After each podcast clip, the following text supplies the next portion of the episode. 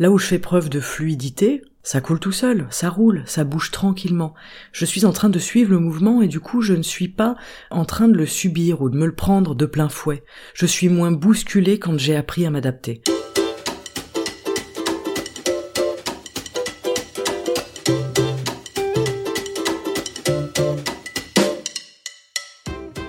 Bienvenue sur le podcast d'éveil et de transformation libres et heureux ce podcast est axé sur des solutions concrètes et s'adresse à toute personne qui souhaite approfondir sa connaissance de soi et entamer un processus de transformation intérieure. La clé de votre propre changement se trouve en vous et vous découvrirez ici des outils puissants de coaching ainsi qu'une approche taoïste de la vie. Je vous souhaite une excellente écoute et je vous remercie d'être ici.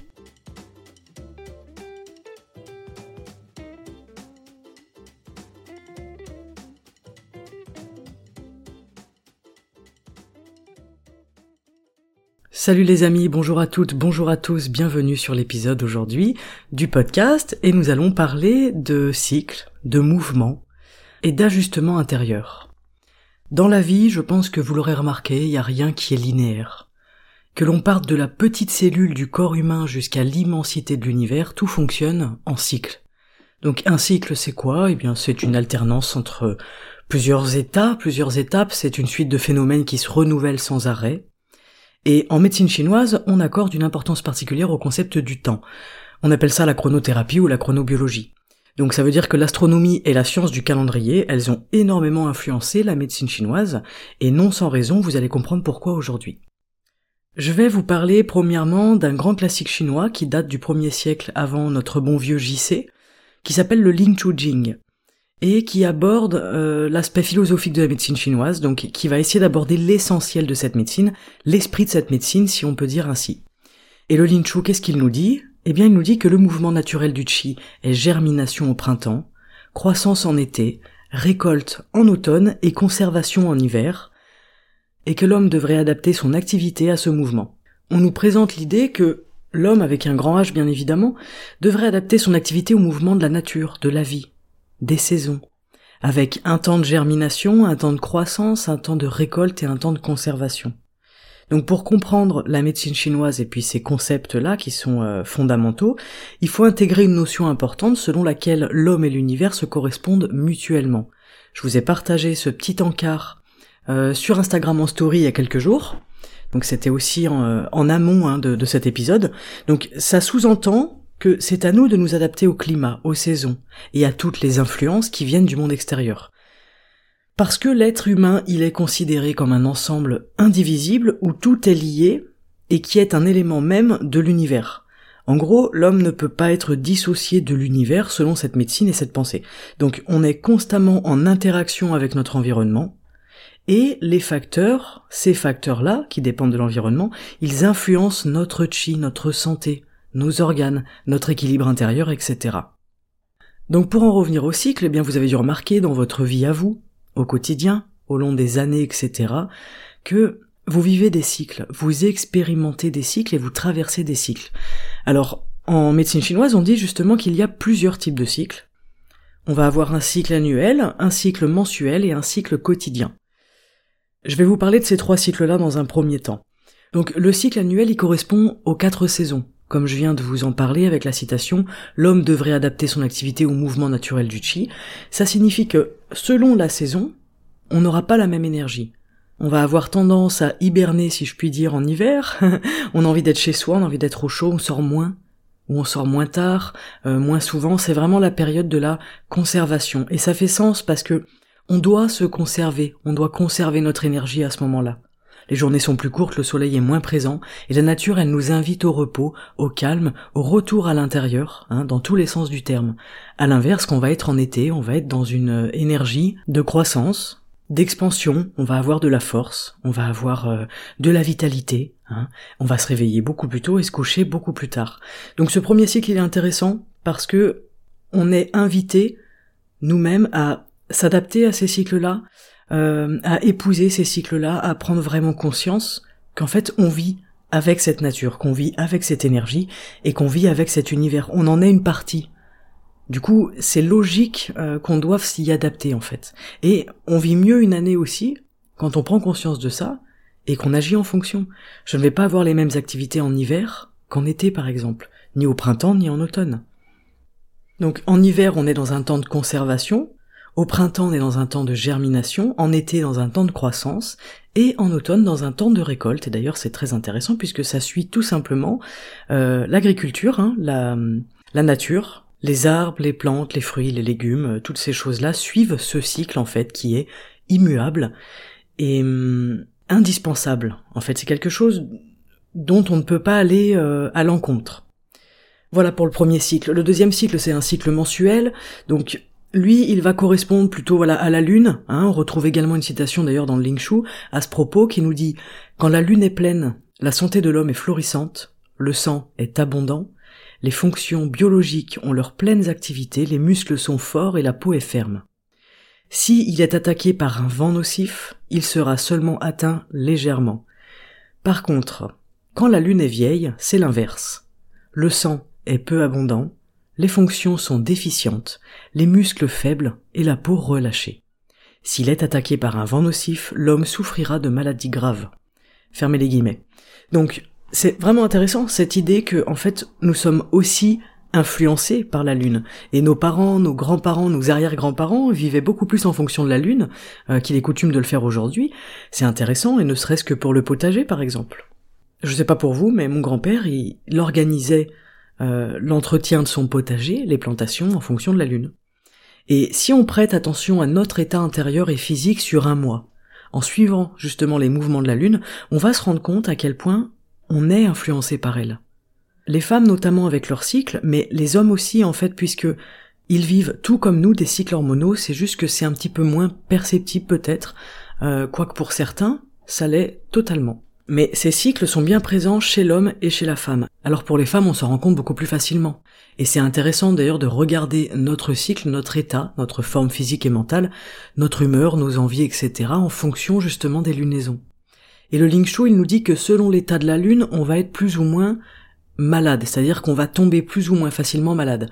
Et rien que cet aspect, déjà, il est intéressant à mon sens, parce que ça implique d'apporter de la présence et de la conscience dans notre quotidien, dans notre mode de vie, et d'accepter qu'on est influencé par beaucoup d'événements extérieurs qui sont relatifs à notre environnement, et là en l'occurrence qui vont être relatifs à la Lune, qu'elle soit vieille, qu'elle soit jeune, qu'elle soit pleine, etc.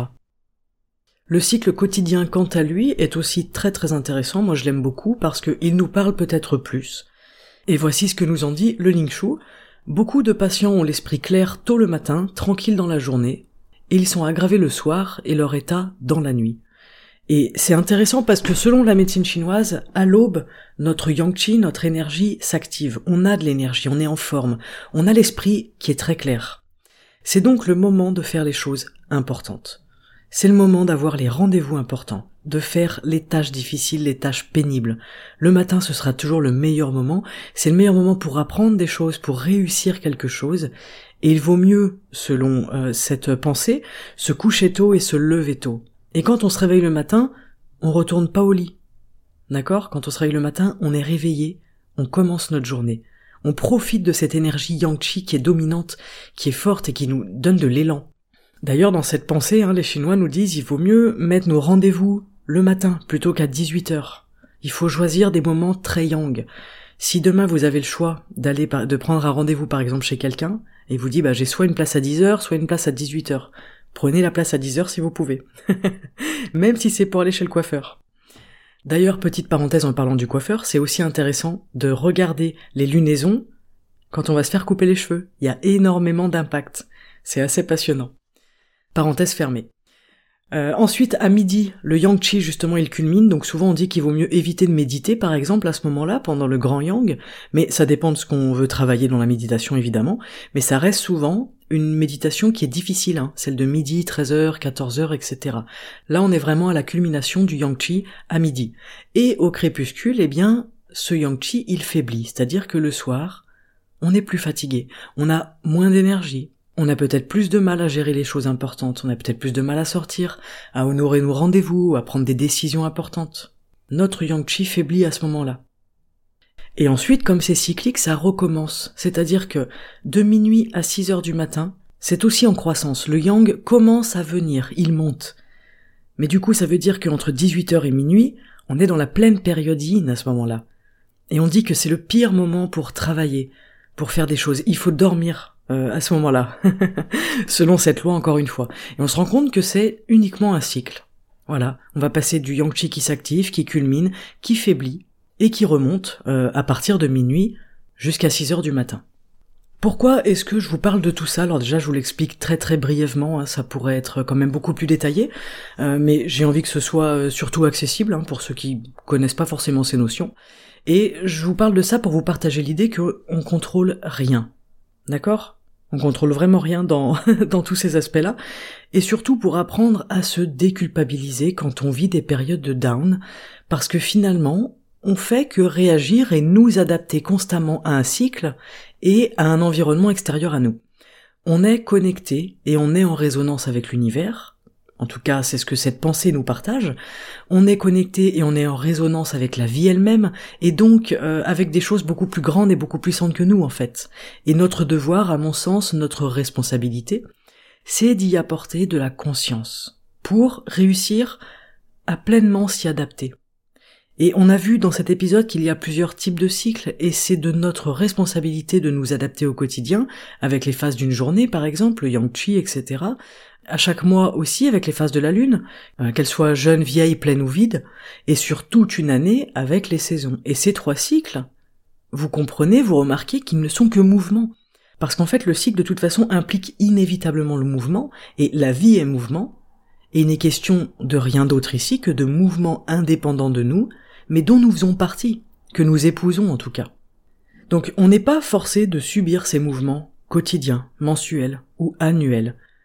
Et ça c'est si j'arrive à m'ajuster, si j'arrive à ajuster mon état d'être, ma manière de vivre à ces mouvements-là, si j'arrive à m'adapter, eh bien je les vis bien ces cycles et ces changements. Là où je fais preuve de fluidité, ça coule tout seul, ça roule, ça bouge tranquillement. Je suis en train de suivre le mouvement et du coup je ne suis pas euh, en train de le subir ou de me le prendre de plein fouet. Je suis moins bousculé quand j'ai appris à m'adapter. Je suis moins heurté parce que je fais preuve de souplesse à l'intérieur de moi. Et rappelez-vous toujours de, de l'histoire du roseau qui va se plier sous la force du vent mais qui va jamais casser. Et c'est parce que le roseau il s'adapte à la contrainte extérieure qu'il reste en vie, qu'il reste debout. S'il était rigide, ce roseau, il aurait déjà cassé par la force du vent contre lui. Et le vent, lui aussi, c'est quelque chose de cyclique. La météo, c'est cyclique. Et le vent, il vient, il s'en va, il reviendra. Et alors le roseau de nouveau deviendra lui aussi souple pour survivre. Et il va résister dans une forme de douceur. C'est ça dont je voulais vous parler aujourd'hui, c'est que on peut résister dans une forme de douceur, dans la souplesse et dans la fluidité. Le roseau, il ne résiste pas dans la dureté, dans la rigidité, dans la force. C'est ça le message aujourd'hui, c'est quoi que vous viviez, dites-vous déjà que tout n'est qu'un cycle, que les périodes yin, donc les périodes difficiles, les périodes sombres, se transformeront inévitablement en périodes yang, lumineuses, splendides, etc. Et que yin et yang sont eux aussi un cycle, bien évidemment, euh, et l'un conduit toujours à l'autre, et inversement. Ce n'est qu'une question de temps et de conditions. Et nous aussi, comme le roseau, on gagnera toujours à être plus souple, intérieurement comme physiquement d'ailleurs. Euh, on dit d'ailleurs en médecine chinoise que ce qui tombe en premier chez l'homme, ce sont ses dents. Parce que les dents, elles ont cette caractéristique d'être dures, d'être rigides. C'est la partie la plus dure du corps, et ce sont elles qui cèdent en premier. Donc un corps souple et un esprit souple, c'est, à mon sens, euh, une clé, hein, ce sont même deux clés complémentaires et indispensables pour vivre toutes ces périodes, pour vivre ces cycles que la vie nous présente finalement. Et on se rend compte quand on en prend conscience que tout est cyclique, c'est-à-dire que même dans une journée, sur 24 heures, on est déjà en train de vivre un cycle. On part du yin pour aller au yang, on revient au yin, pour repasser au yang, pour revenir au yin. Dans un mois, c'est la même chose, et dans une année, c'est pareil. Je trouve que mettre de la conscience sur cette idée de, cycle, c'est aussi une façon de mieux nous comprendre nous, puisque nous sommes une partie de l'univers. Nous correspondons à l'univers. On fonctionne de la même manière et on gagnera toujours à s'adapter à tout ça et à embrasser aussi notre partie cyclique. On est cyclique, vous le voyez bien, des fois il y a des schémas qui se répètent et puis on est cyclique par exemple sur, je sais pas, sur un mois ou sur une année, euh, on va avoir des périodes où on va se sentir bien en forme, beaucoup d'énergie, etc. Et des périodes où on va être un peu plus fatigué. On va avoir moins d'énergie, moins d'envie. Et souvent, ces périodes-là, donc qu'on peut appeler aussi des cycles hormonaux, euh, eh bien, ce sont des choses qui se répètent, qui reviennent, qui s'en vont, qui reviennent. Voilà pour ce partage tout à fait personnel sur les cycles, la vie et l'adaptabilité. Je vous souhaite donc de trouver vos moyens, vos techniques personnelles pour développer cette fluidité, cette souplesse intérieure. Je crois que c'est vraiment ça qui est hum, important. En tout cas, à mon sens, c'est que, je vous le redis encore une fois, mais plus je suis souple, plus je suis fluide à l'intérieur de moi, et plus j'épouse ces mouvements. En fait, quand j'ai cette fluidité intérieure, cette souplesse, le mouvement n'est pas un problème.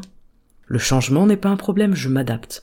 Et je trouve sincèrement, plus je grandis, plus je vieillis, plus je trouve que l'adaptabilité, je, trouve que c'est la plus belle qualité, c'est un, c'est une vraie intelligence d'être capable de s'adapter profondément aux choses. Et ça implique une notion de lâcher prise. Si je veux m'adapter, si je veux cette fluidité et cette souplesse à l'intérieur, je suis obligé de faire preuve de lâcher prise. Donc c'est aussi un bon moyen pour nous apprendre à lâcher sur les choses qu'on ne contrôle pas. Et il y en a beaucoup. voilà. Cette fluidité, on peut la trouver bien grâce au qigong, grâce à la méditation, grâce au kung fu aussi, euh, et puis grâce aux enseignements que la vie elle nous, elle nous démontre constamment, et de manière tout à fait euh, personnelle, pour mon ressenti personnel, je me rends compte que plus je suis fluide à l'intérieur de moi, et plus les choses deviennent fluides à vivre, deviennent simples à vivre, même les choses pénibles. Ces choses qui, il y a deux ans, cinq ans, dix ans, m'auraient terrifié, m'auraient peut-être bousculé, aujourd'hui, je vous assure que en fait, c'est, fluide, c'est simple. Et ça veut pas dire que ça ne bouscule pas à certains endroits. Évidemment qu'on est toujours bousculé à l'intérieur de nous parce que on a des croyances. On est fait d'une certaine manière, on a un caractère, on a une personnalité.